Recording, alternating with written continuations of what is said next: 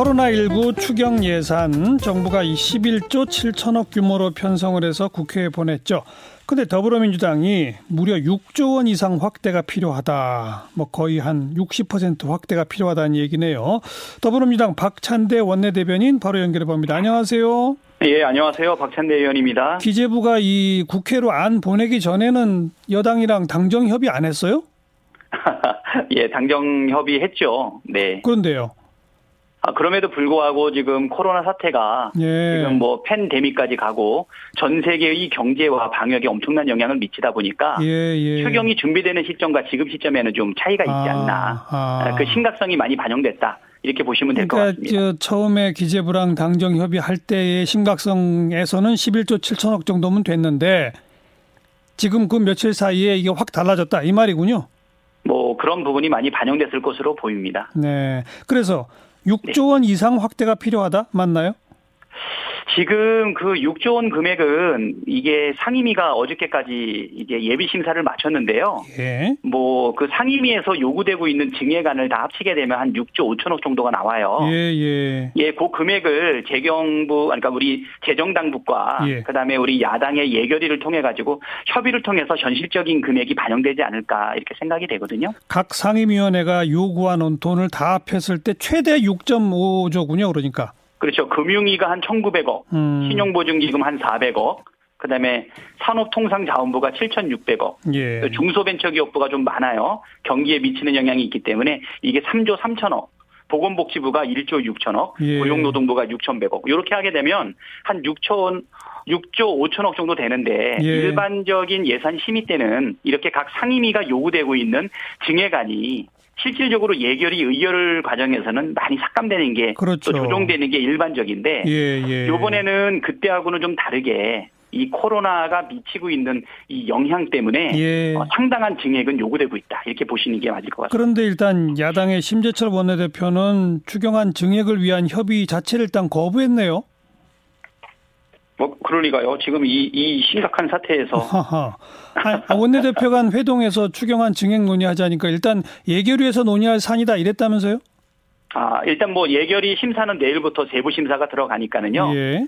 세부 심사가 내일부터 시작돼서 월요일까지 한 나흘간 정도의 시간이 있습니다. 예. 그리고 2월 국회의 마지막이 17일 날 화요일 날 있다 보니까 예. 그 사이에 예결위 소위에 좀 자세한 어, 심사가 이루어지는 과정 속에서도 예, 예. 여야 간의 지도부 합의는 같이 일어나지 않을까 이렇게 생각이 됩니다. 그 지금 더불어민주당 보시기에는 추경 증액에 대해서는 미래통합당도 반대 안 할 거다 이렇게 보시는 거예요?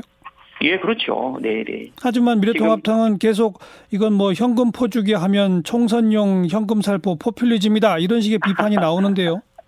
물론 이제 선, 선심성이라는 부분에 대해 가지고는 다들 경계는 하고 있는데요. 예. 지금은 비상 상황이기 때문에 지금 코로나 19가 전 세계적인 팬데믹 상황 아니겠습니까? 예. 이, 이 정부의 확장적인 재정 정책 그리고 긴급한 경영 지원 예. 그리고 방역 체계를 위해서 요구되고 있는 부분들 예. 특히 뭐 마스크 등과 관련해 가지고 뭐 감염이라든가 이런 부분에 있어서 예. 그 통합당 입장에서는 전년 전년도에 올해 예산과 관련된 마스크와 관련된 예산을 상당하게 삭감했고 전액 삭감까지 주장하지 않았습니까? 예, 예. 지금은 뭐 선심성 이건 물론 경계해야 되겠지만 음. 긴급한 상황이니만큼 뭐 야당의 지적과 의견을 우리가 받아들이겠지만 예. 신속하게 빨리 진행해야 된다. 뭐 이 부분까지 아마 거부하기는 좀 어렵지 않나 이렇게 음. 생각이 됩니다. 야당은 그렇고 정, 네. 정부도 근데 뭐 이거 심지어 이해찬 대표가 이 기재부의 홍남기 부총리 해임 건의할 수도 있다는 말을 할 정도면 아, 그거는 뭐 확인된 얘기는 아니고요. 아, 이 보도가 있었는데요.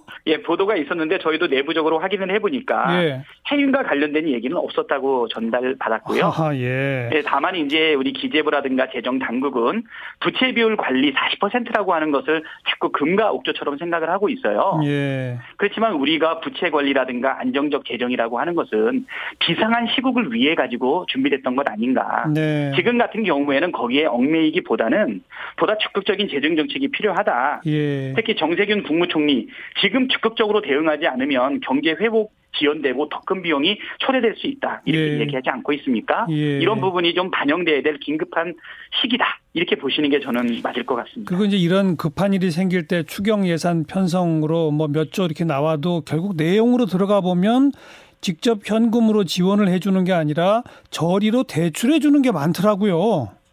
저리로 대출하는 부분이 있죠. 어, 네, 네, 네. 이번에도 그렇게 주로 저리 대출이 많아서 당장 급한 불 끌 수 있는 현금 지원은 너무 없다는 얘기가 지역에서 나오는 거 아닙니까?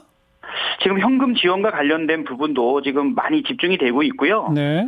지금 뭐 대구 경북 지역에 사실 지원이 부족한 거 아니냐라고 하는 지적도 있었는데 예, 예. 어, 실제로 그렇지 않습니다.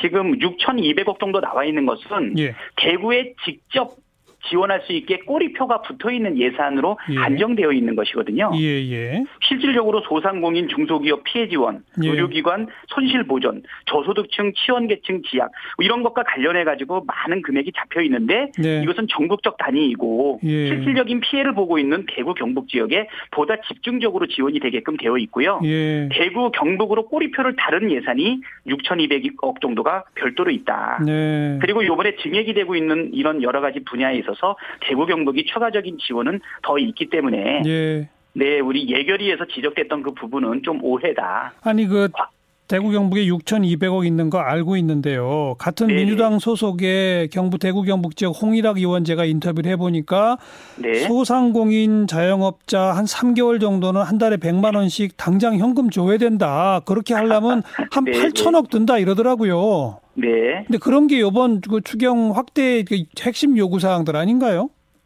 사실 그 부분에 대해서 나흘간의 소위원회가 있기 때문에 예. 그 부분에서 충분히 증액과 관련된 부분에 대해서는 어. 논의할 수 있다 이렇게 어. 보이고요. 예, 네네. 예. 좀 기다려 보실 필요가 있다고 생각됩니다. 아무래도 재정 당국은 당연히 예. 뭐 많은 급격한 뭐 재정 지출에 대해서 음. 뭐 많이 늘어나는 부분에 대해서는 방어적인 수혜적인 입장이기는 한데요. 네. 그렇지만 여야 간에 이 긴급한 시기를 해결하기 위해서 어떻게 갈 알겠습니다. 것이냐 뭐 이런 알겠습니다. 부분 반영하시면 될 것 같습니다. 아무래도 원내 대변인 공식 직함을 갖고 계셔서 그런지 여야 정의 협의해야 할 내용이라 어느 항목을 어떻게 늘리자는 얘기는 잘 안 하시는군요.